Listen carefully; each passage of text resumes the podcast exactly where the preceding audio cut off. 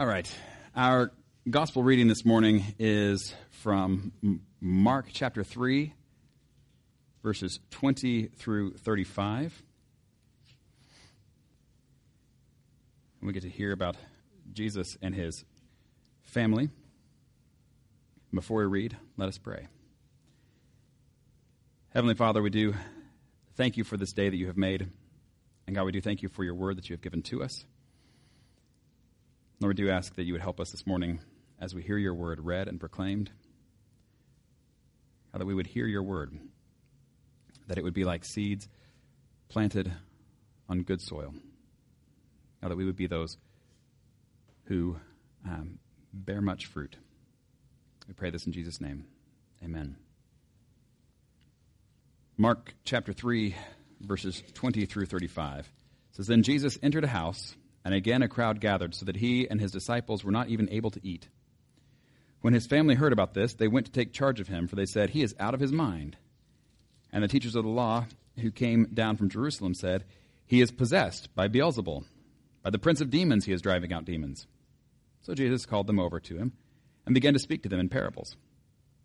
'How can Satan drive out Satan? If a kingdom is divided against itself, that kingdom cannot stand. If a house is divided against itself, that house cannot stand. And if Satan opposes himself and is divided, he cannot stand. His end has come. In fact, no one can enter a strong man's house without first tying him up. Then he can plunder the strong man's house.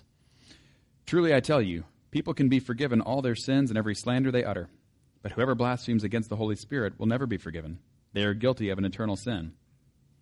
He said this because they were saying, 'He has an impure spirit.' Then Jesus' mother and brothers arrived. Standing outside, they sent someone in to call him. A crowd was sitting around him, and they told him, 'Your mother and brothers are outside looking for you.' 'Who are my mother and my brothers?' he asked.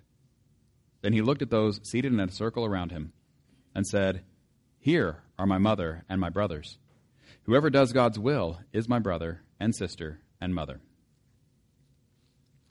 Turning then to our New Testament reading, Second Corinthians chapter six, verses three uh, through thirteen. Paul, writing to the church in Corinth, says, "We put no stumbling block in anyone's path so that our ministry will not be discredited. Rather, as servants of God, we commend ourselves in every way, in great endurance, in troubles, hardships, and distresses, in beatings, imprisonments, and riots, in hard work, sleepless nights, and hunger, in purity, understanding, patience, and kindness, in the Holy Spirit and in sincere love, in truthful speech and in the power of God, with weapons of righteousness in the right hand and in the left, through glory and dishonor, bad report and good report, genuine yet regarded as impostors, known yet regarded as unknown, dying and yet we live on, beaten and yet not killed, sorrowful yet always rejoicing, poor yet making many rich, having nothing and yet possessing everything. We have spoken freely to you, Corinthians, and opened wide our hearts to you. We are not withholding our affection from you, but you are withholding yours from us. As a fair exchange, I speak as to my children. Open wide your hearts also." This is the word of the Lord. Thanks be to God. Well, this morning I want to begin by telling you something that showed up in a dream I had a while back. You guys like hearing about other people's dreams? No, nobody ever does. It's all right. Um, when it's your own dream, it seems very meaningful and important, and you wake up and you're like, "Oh my goodness, I had this dream. Let me tell you all the details." And and the more you try to explain it, the more people are like just glazing over. They're like, "None of this means anything to me. I don't know what you're talking about. I don't see the things you're seeing." And to you, you see it still. Although when you try to, like, further along you get from it, you're like, ah, I mean, it was, it was my house, but it wasn't my house. Even that doesn't make sense as you try to put it into words, that sort of thing.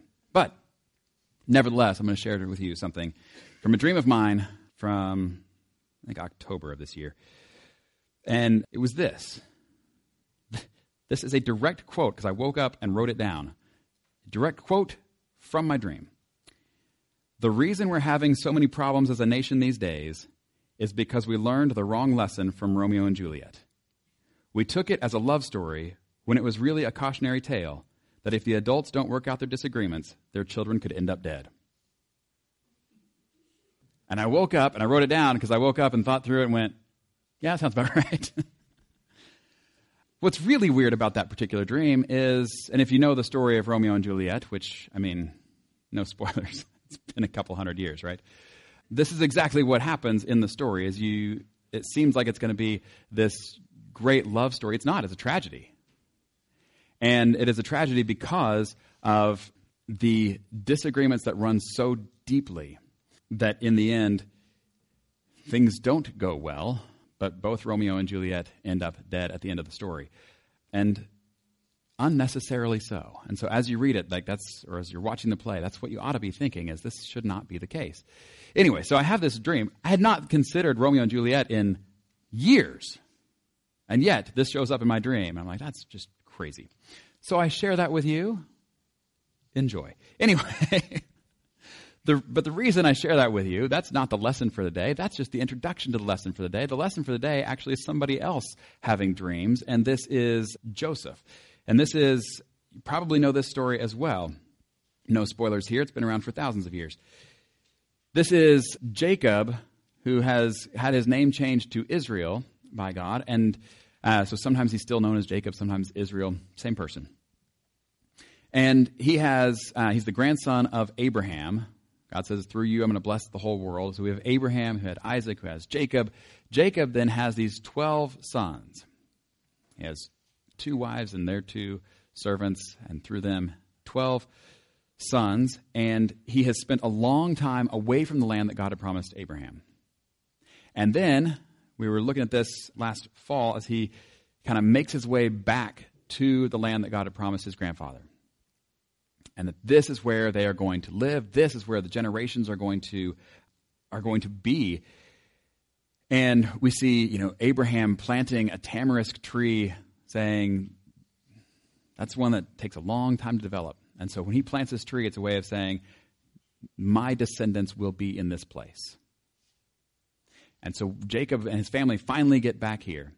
And they get here, and so far what we've seen from them is not that great. And what we've seen them do in the land is not that great. And so uh, we kind of are picking up this story, but we're starting kind of at a brand new point. So here we are in the beginning of the new year, and this is a really major breaking point in uh, the story of all of Genesis. So in Genesis, and by the way, if you're wondering why we're covering Genesis like we are, just remind you um, that, as Tim Mackey put it when somebody asked him, if I want to understand my Bible better, what would you recommend? And his recommendation was, read the book of Genesis fifty times. And he wasn't kidding. Because if we understand the book of Genesis well, then everything else kind of, we see how it fits into that story. If we don't understand the book of Genesis and we just start picking up other parts of the Bible, then we are just sort of guessing at what the story before must have been. What is the story that this is a part of? And we can make a mess of it real quick. So that's why we're in Genesis. But as we're starting uh, this new year, we're actually starting at this big breaking point in Genesis where we had everything that came before Abraham, and then you have uh, Abraham and uh, and Isaac, and that whole period of time. We'll get now, and we've been looking at a lot of then Abraham, Isaac, and Jacob, and now we're getting to Jacob's descendants. And that's what the rest of this uh, book really deals with. And it looks like from Genesis thirty-seven to fifty, the last section of Genesis, that it is the story of Joseph. We will see as we go through, it is the story of Joseph, but it's also the story of Judah. We'll get to that. Just hang on to that one for now. Um, but before we can really get into their stories and uh, how they progress and take place and what it is we learn about uh, who God is and the way that he is uh, working with his people then and now, we got to be introduced to the kind of family dynamics. So we've heard a little bit about the um, about the children of Jacob, but not an awful lot. And so now we get to know them a little bit more, and we start in Genesis thirty-seven, verse one. Ready? Here we go. It says, Jacob lived in the land where his father had stayed, the land of Canaan. This is the account of Jacob's family line. Joseph, a young man of seventeen, was tending the flocks with his brothers, the sons of Bilhah and the sons of Zilpah, his father's wives. And he brought their father a bad report about them. Now Israel loved Joseph more than any of his other sons because he had been born to him in his old age, and he made an ornate robe for him. When his brothers saw that their father loved them, loved him more than any of them, they hated him and could not speak a kind word to him. Joseph had a dream, and when he told it to his brothers, they hated him all the more. He said to them, "Listen to this dream I had. We were binding sheaves of grain out in the field when suddenly my sheaf rose and stood upright while your sheaves gathered around mine and bowed down to it." His brothers said to him, "Do you intend to reign over us? Will you actually rule us?" And they hated him all the more because of his dream and what he had said. Then he had another dream, and he told it to his brothers. "Listen," he said, "I had another dream, and this time the sun and moon and eleven stars were bowing down to me." When he told his father as well as his brothers, his father rebuked him and said, "What is this dream you had? Will your mother and I and your brothers actually come and bow down to the ground before you?" His brothers were jealous of him, but his father kept the matter in mind. All right, you hear this family dynamic? Isn't it lovely? Oh my goodness, it's a mess, isn't it? It is one dysfunctional family tree, I'll tell you that. As you follow through this family.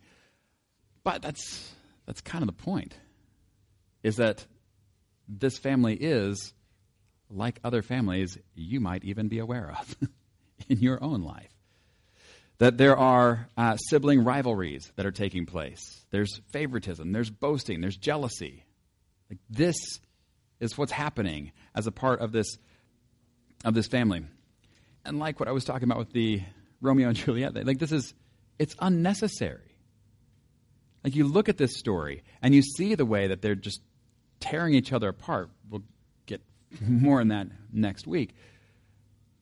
But as you you see this family and the dynamics and the and the tensions that are there, and you're like, oh, just stop it, right? Why can't why can't you just be okay with this? But it's no. I can't be okay with it. So here we have, as we kind of back up and take a look at what's what's going on more carefully, we see that just looking at the relationship Joseph has with his brothers. So it's Joseph and then the eleven others. And uh, Joseph is not quite the youngest, but he's pretty close to it. So they're all big brothers to him, except Benjamin. And um, and then he goes... and he's tending the flocks as a seventeen-year-old. And then he comes back and he brings his father a bad report about them. Don't you wish that went into more detail? It doesn't just say a bad report, but it tells us actually what the bad report was. Oh, what'd he say? I don't know. But whatever it is, like this is what he comes back with. He comes back and he tells his father something negative about them. And how do the brothers feel about that? Well, naturally, they don't like it. But here's, um, so he starts that. He brings a bad report about them. They're not going to like that. But then it's it's worse than just that. But then we have this special coat, right? Now you know about Joseph's special coat. If there's one thing people know about Joseph, it's you know, he's got a Technicolor dream coat, right? That's the that's the line. Um, it may actually, we don't know if it was multicolored. The way that the Hebrew is right here is um, uncertain.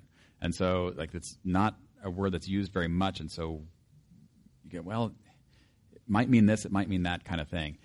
And so I've heard it, uh, various things. It could either be as multicolored, so coat with lots of colors, or it could be uh, that it was just a coat that involved a lot of different um, materials or fabrics, whatever. Like it was something that was put together from lots of pieces, I guess. And so kind of ornate in that way. Or I've also heard um, And that it's either long-sleeved or a long-hemmed, one that goes all the way to the ground kind of thing. And the idea with that is that this would be kind of like a sign of your inheritances. Uh, uh, the way I heard one guy talk about it years ago is um, that you didn't have kind of safety deposit boxes. You didn't have um, wallets that you carried around. You just carried all your important documents in your robe. And so if you had a robe that went all the way to the ground, it was kind of a way of saying, this is going to be somebody who needs a really big wallet, you know, because they're going to get all the stuff. And um, but like I say, we don't really know which one it was, but I think that idea carries through whichever one it is, because what it, we are told is that um, is that Joseph, yeah, Israel loved Joseph more than any of his other sons, because he'd been born to him in his old age, and he made a whatever robe for him.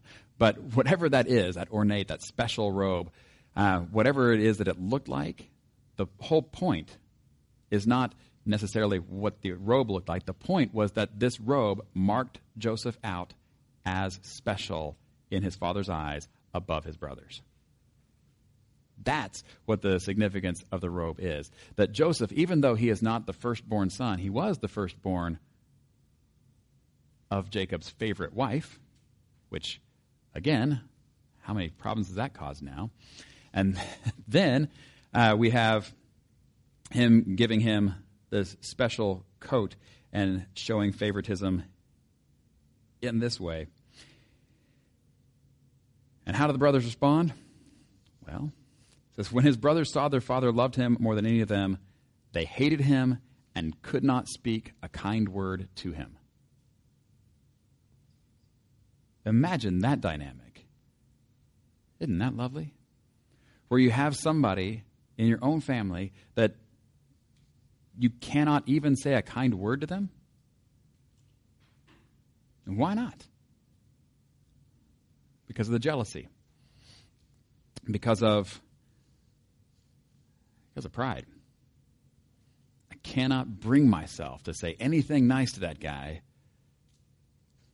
Nope. Can't do it, because he already gets enough special attention from dad. So no, I'm not doing it. So that's the dynamic. And that's the family dynamic that we are told of leading into Joseph then coming in and saying, hey guys, I had a dream. You know, this dream where you guys are all bowing down to me. And how do they respond to this? Says Joseph had a dream. This is verse five. Joseph had a dream, and when he told it to his brothers, they hated him all the more. They were already at the point of not being able to say a kind word to him at all, and now they hate him even more. So this is not going well. Then he has another dream, and as though he hasn't learned, just tells them that one too. Hey, guess what? Had another dream. This time, not only are you guys all bowing down to me, mom and dad are bowing down to me too. And at this one, uh, Jacob actually pulls him aside and is like, stop it. It says, we told his father as well as his brothers, his father rebuked him. What is this dream you had? But this is, uh, this is the family dynamic that's set up. This is the family dynamic that's going on when Joseph is saying these things. But there's also,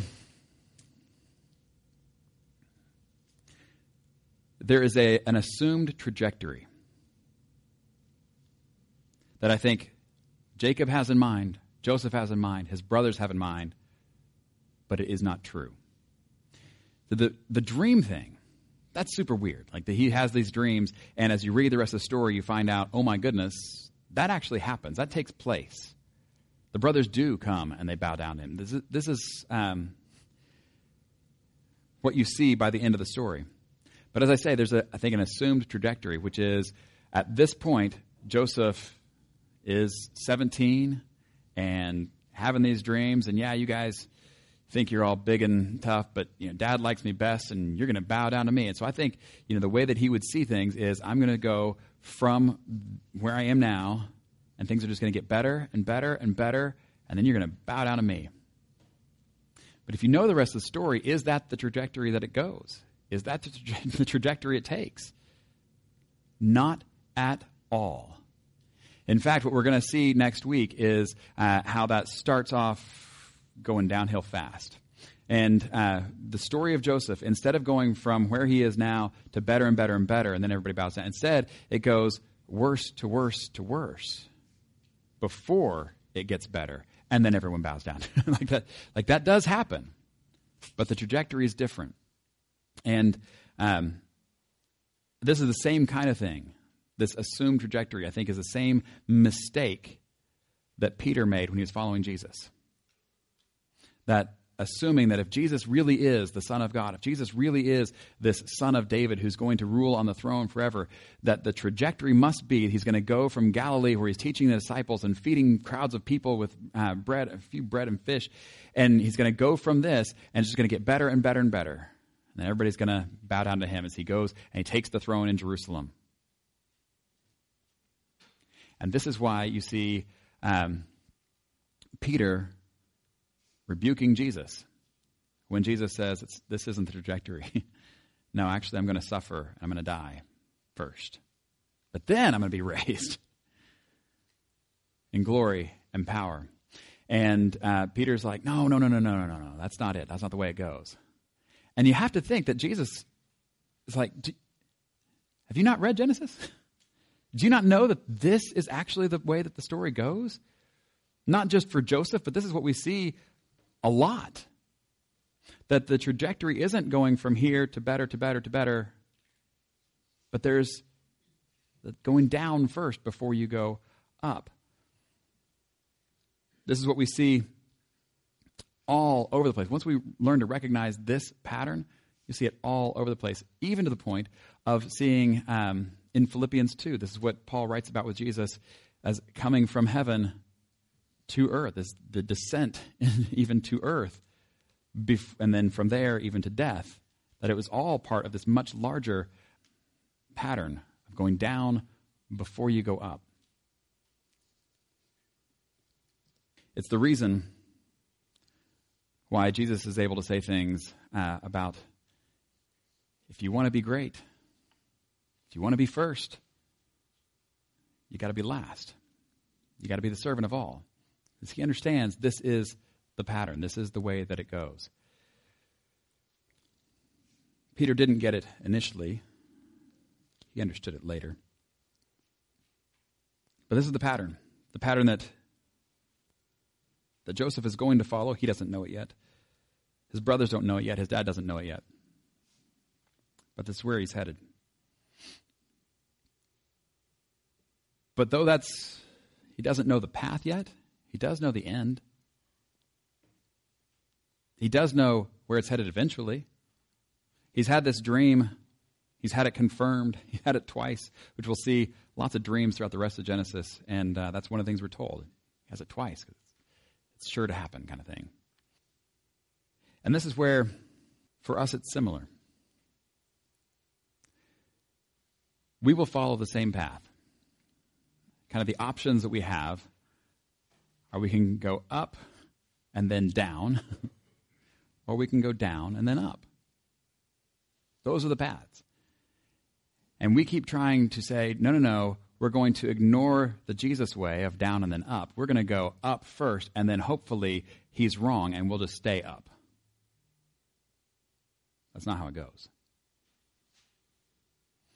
And so we look at the promises of a wonderful future for the people of God as we look at the, the vision that John has in Revelation of what it will be like when we are together with him forever.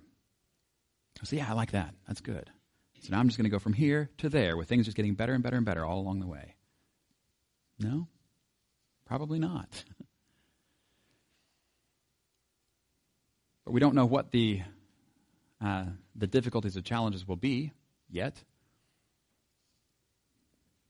We knew that we do know that that is the way, and that there is this sense of following Jesus, not just in power, but in humility. I'll read to you for a bit from uh, something C S Lewis says in Mere Christianity. And if you've not read it, I highly recommend it.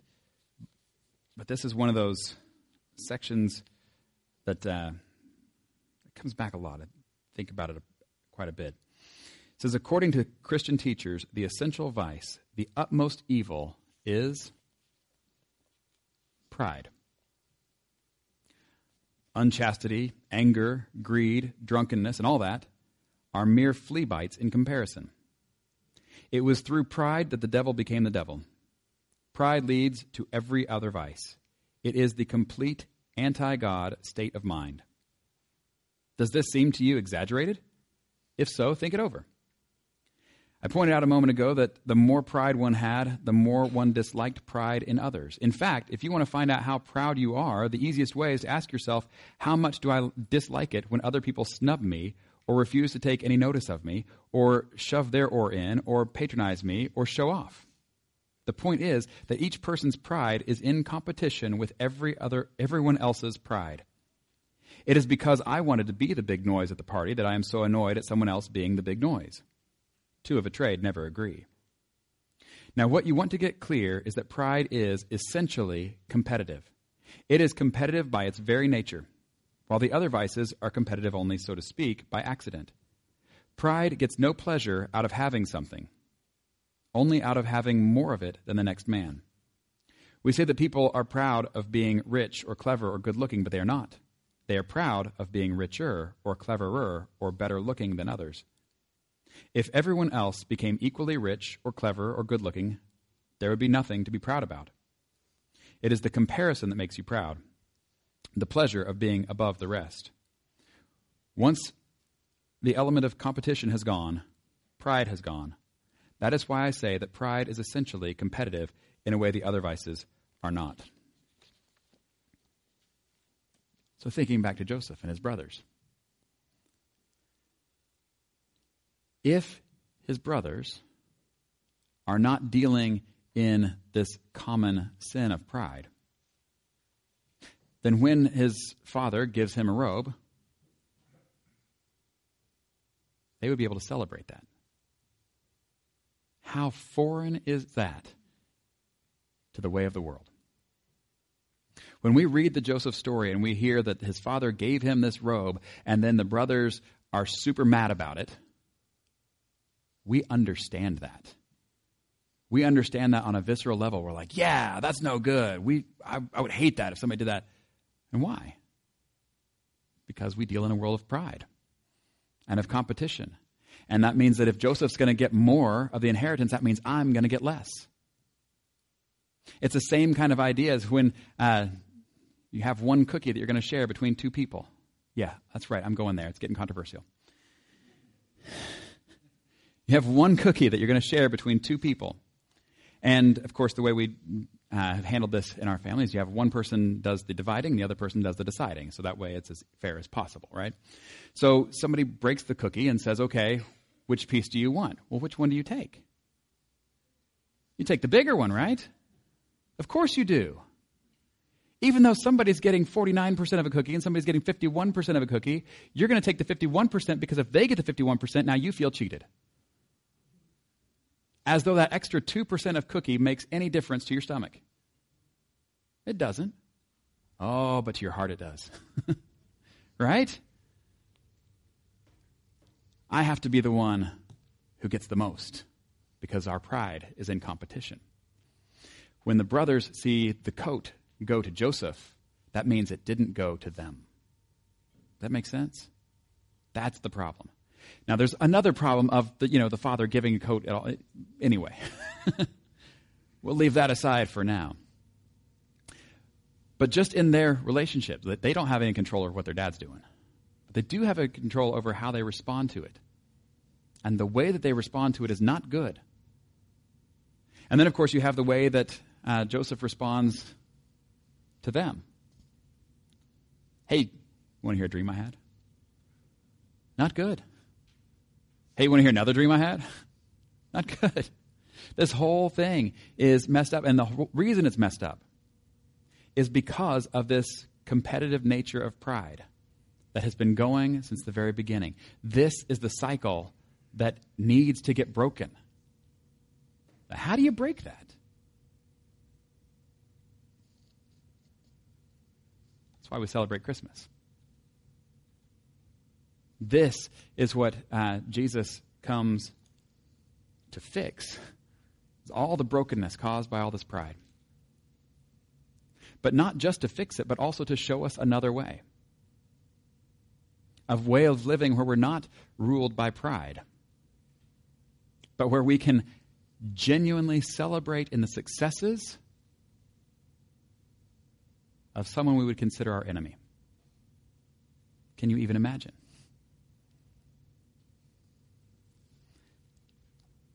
That people no longer become our enemies or our rivals or our competition, but people. People who are created by God in his image. And people who are broken by sin and pride in their own lives and in the lives of those around them. People who need a Savior just as much as we do. This is a very different way of relating to the people in our own lives. It's a very different way of relating to this world. And typically the first instinctual response to this is, that's not the way the world works. If I were to do that, I would be going down, not up.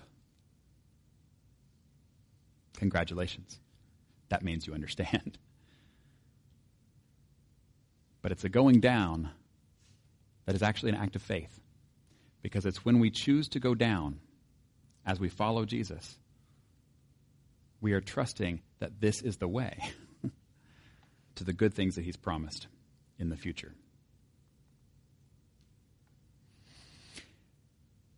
As we begin this new year, I'll give you the same challenge I gave the kids in the children's sermon, which is examine your life.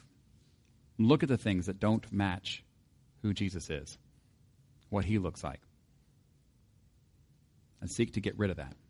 But then also, look to, for ways that you can put on things that do look like Jesus. So from Colossians three, we want to get rid of things like sexual immorality and impurity and lust and evil desires and greed, which is idolatry.